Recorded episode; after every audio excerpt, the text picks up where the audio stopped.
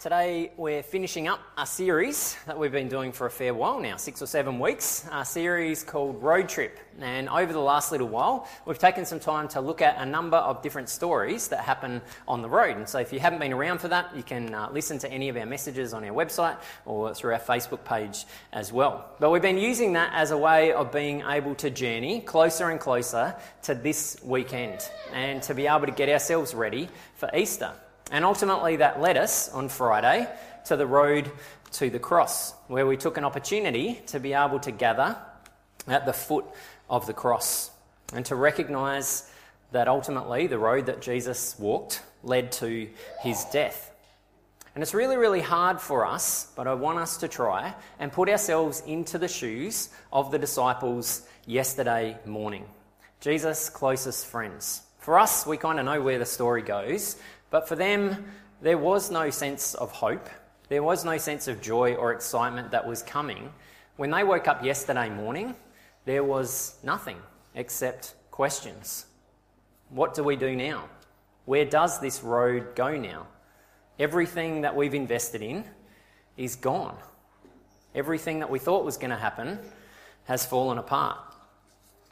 They thought that Jesus was the one who was going to come and save and rescue them and their people, and none of that has happened. There's just emptiness, lostness, significant amount of fear. You thought Jesus was going to do all of this, and now he's dead, and he's laid in a tomb, and it's finished.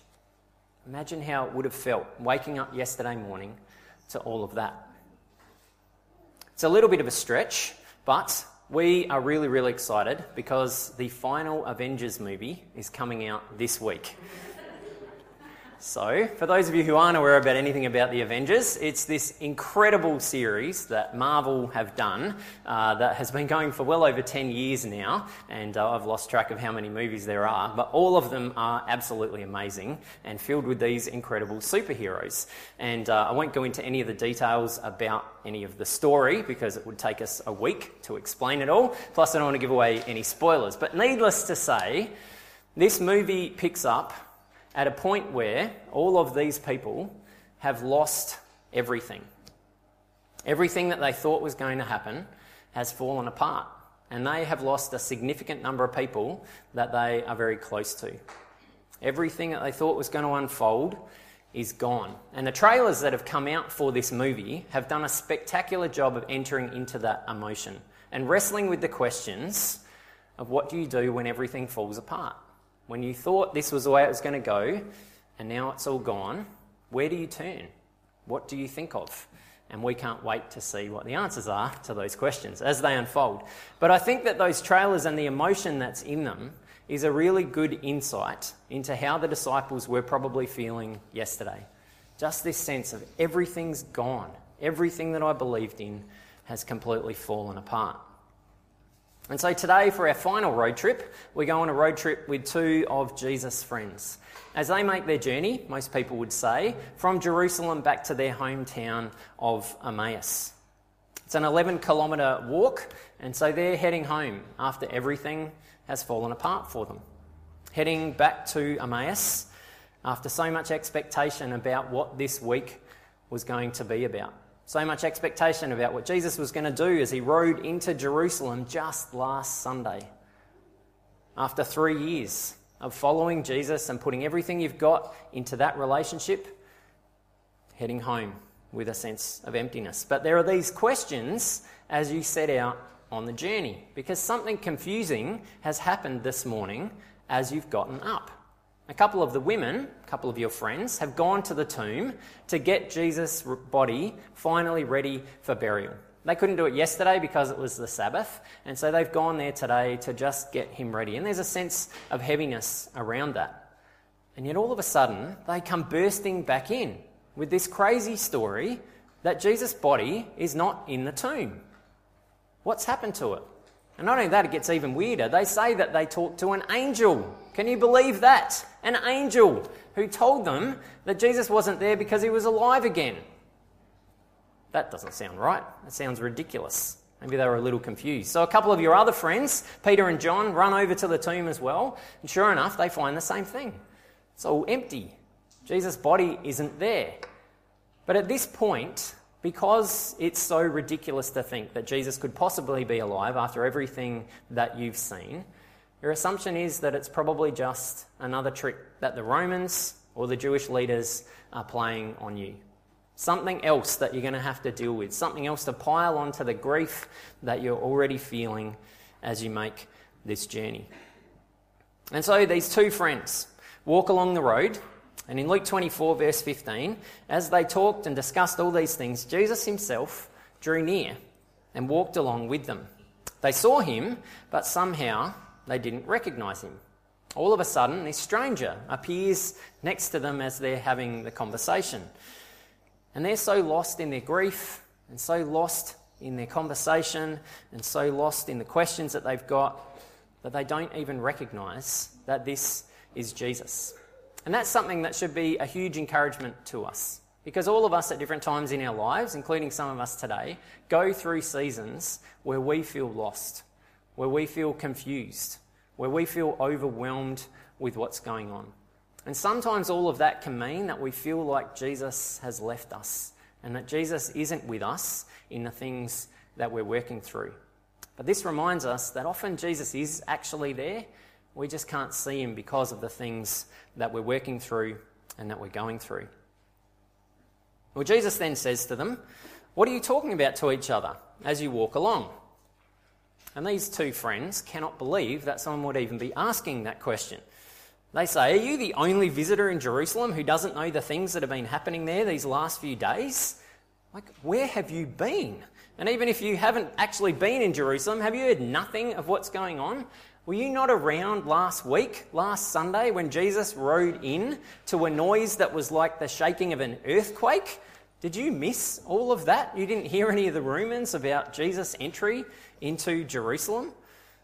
Were you not around throughout the week as people continued to talk about all of this stuff? And then all of a sudden, this rumbling started to grow about Jesus being disruptive and causing trouble, and something needed to be done about this, and this growing uh, noise around Jesus needing to be killed?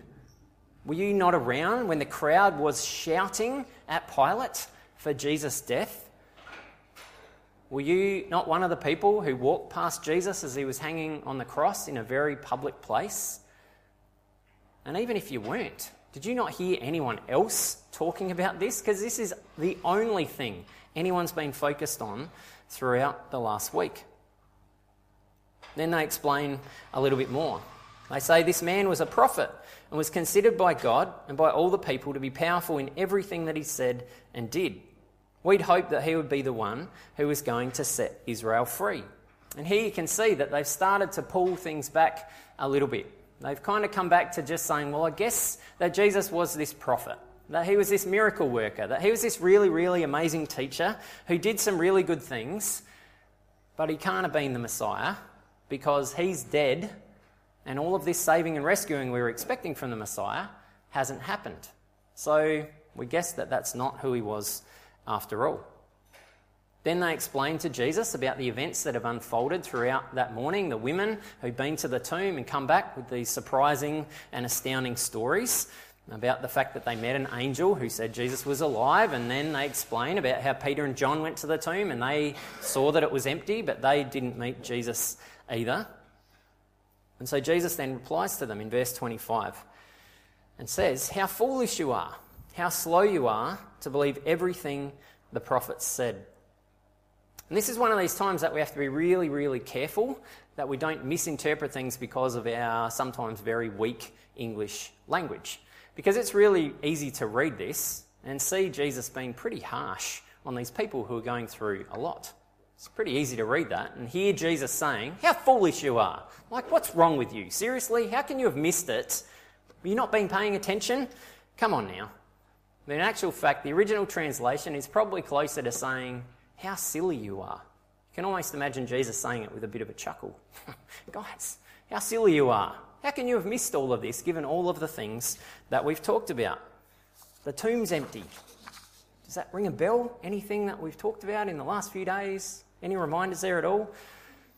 And then Jesus takes time to walk through Moses and the prophets, which for us is really the Old Testament. And he walks through step by step an understanding about who he is and what he's come to achieve. We recognise that the Bible is not one book, the Bible is a book of 66 books, more like a library in some ways. But weaved throughout all of those 66 books is one key story that goes all the way through.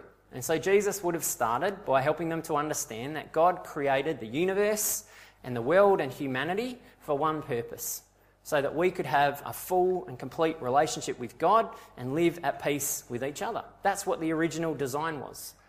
But in order for us to be able to be people who loved God, He had to give us an option of being able to say thanks but no thanks, because otherwise we're just robots and we just have to blindly obey what God tells us to do.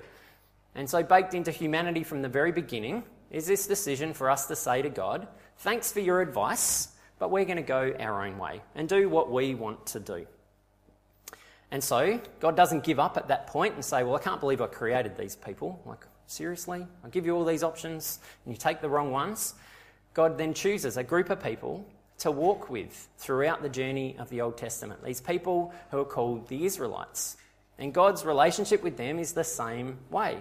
He tries to explain the same things to them. What I want you to know is what it looks like to live in a healthy relationship with me and a healthy relationship with each other. And so here's some instructions about how to do that in a really, really great way. And the Israelites say, thanks but no thanks. And they go off on their merry way and they mess a whole bunch of things up, but God doesn't give up on them. And He welcomes them back. They realize that they've made huge mistakes. They come back to God, and God says, Here's what it looks like to live in a healthy relationship with me and a healthy relationship with each other. And the Israelites say, Thanks, but no thanks. We're going to go our own way and make a bunch of other mistakes as well. And that's what happens all the way through the Old Testament. But as that happens, there's this growing sense of expectation that at just the right time, someone is going to come along who's going to fix everything once and for all. That this Messiah, this Saviour, this rescuer is going to come and finally give us a full and complete relationship with God and the ability to live at peace with each other the way we've always been designed to be. And so Jesus would have walked through all of the prophecies about all of that. Now, the disciples at this point still don't realize that it's Jesus that is saying all of these things. They just think this guy's really, really smart. And this is one of those times when we would love to have a transcript of what Jesus said. Can you imagine sitting down and reading that or listening to what Jesus explained to these guys on their road to Emmaus? Would have been awesome. So eventually they come to the village that they're going to. They reach their destination. And remember, this has been an 11 kilometre walk. So this has been some conversation that they've had together. And so Jesus then acted as though he was going further. And this again is where we need to be careful because Jesus didn't pretend that he was going to go further to just kind of see how they'd react. Jesus looked as though he was going to go further, is what we understand by Jesus acting as if he's going to go further. He's like, Well, thanks for the conversation. I'm going to continue on my merry way. But the disciples say, No, we want to have more of this conversation. This has been really, really great. We'd love you to come and to stay with us so that we can keep talking about these things and keep understanding more of what's going on. And this is a really great reminder to us that Jesus never imposes himself on us. Jesus patiently waits to be invited in. Jesus doesn't assume what we want or assume what we need. Jesus waits for an invitation for us to say, We want more of this. We want to spend more time with you. And so they sit down to a meal in verse 30. And Jesus takes the bread and he thanks God for it, and then he breaks it. And in that moment, the disciples have the biggest flashback that you can possibly imagine. They think back just a few nights ago to Thursday night when they sat around the table and saw Jesus do the same thing. And all of a sudden they realize this is Jesus. He's been with us the whole time. All of a sudden it all just makes sense and it all drops into place. And that's why communion for us is such an important part of what we do together.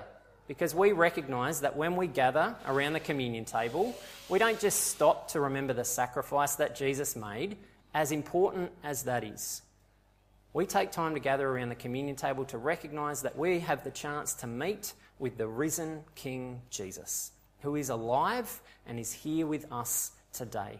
The same experience that these two friends had as they sat down at the table with Jesus. Tim's going to unpack that more when we get to communion in just a few minutes. So, today we want to wrap up our message and we want to wrap up our road trip series before we move into communion with a question for us to reflect on as we head into the rest of this weekend and beyond. And the question is this Where is Jesus on the road that I'm walking? Where is Jesus on the road that I'm walking this morning? Some of us might feel like the two disciples were at the start of their journey confused alone, scared, uncertain about what the future holds. If we're honest, the road that's ahead of us is kind of a road that's covered in fog. We can't actually see what's ahead of us. Or maybe it's like there's a really sharp turn coming up and we can't see what's around the bend. And so, for us, as we gather here again this morning, we might be thinking to ourselves, can any of this actually be real? Where is Jesus in the midst of everything that I'm processing? In the midst of this fog right now, where is Jesus when I need him the most? And the answer to that question is that Jesus is right here with you in the midst of whatever the circumstances are that you're facing. You're not alone. You have no need to fear what is ahead. All you need to do is continue to take one step after another and to recognize that Jesus walks that journey with you. Some of us are in a place where maybe we're wrestling with the question about what's next in our lives. Maybe, like the disciples, we've had some really amazing experiences. We've learnt a lot. We've seen some really amazing things happen, but we've reached a point in our lives where we're wondering okay, now what? Where do we go from here? Jesus wants to talk about those things with us. Jesus wants to walk us back through the experiences of our lives and the things that He's been doing so that we can see the way forward and see the things that He wants to do in us and through us, regardless of what that looks like. Whether that's about us going back to school when school holidays is over, going back to uni, going back to work, whether that's about raising families, whether that's about the chores that we do day in, day out, whether that's about the time that we spend with family or friends. Whatever it is, Jesus is in the midst of all of those things and wants us to understand. He's always been at work in our lives and He's not finished yet. There's still more to come. And some of us might be like the disciples at the end of that journey. We're in a place where we're desperate for more. We actually really want to meet with Jesus. We want to have more of Him in our lives. We want to say to Him, Don't move on. Don't keep going, stay here. I want to talk with you. I want to share with you. I want to hear more. I want to understand more. And so today we're reminded that Jesus patiently waits for us to invite him in. He patiently waits for us to say, I want more of you in my life, Jesus. I want to have more conversations with you. I want to get more clarity from you. Wherever we're at, the road that moves on beyond Easter is a road that isn't just about a teacher who came to give us some really good instructions about how to live our lives, did some really good things, and then died a sacrificial death for us.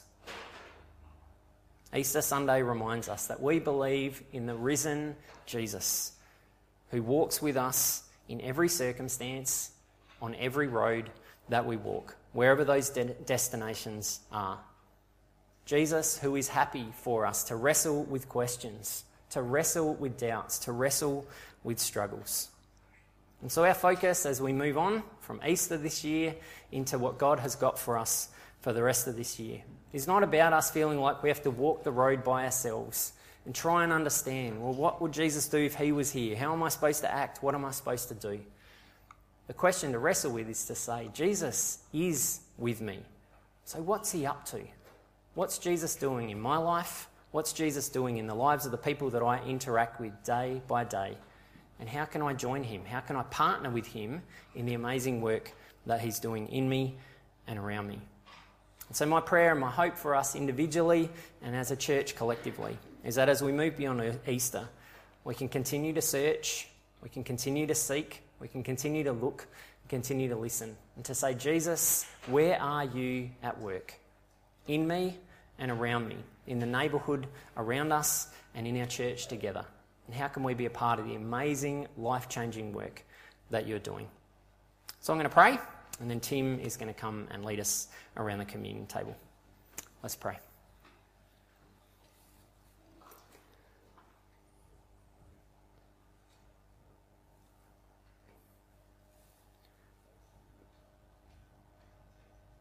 Take a moment in the silence to recognize that Jesus is here with us right now, in this moment. And you might want to take a moment in the silence to be able to share with Him whatever it is that you're thinking about or you're processing as we move on.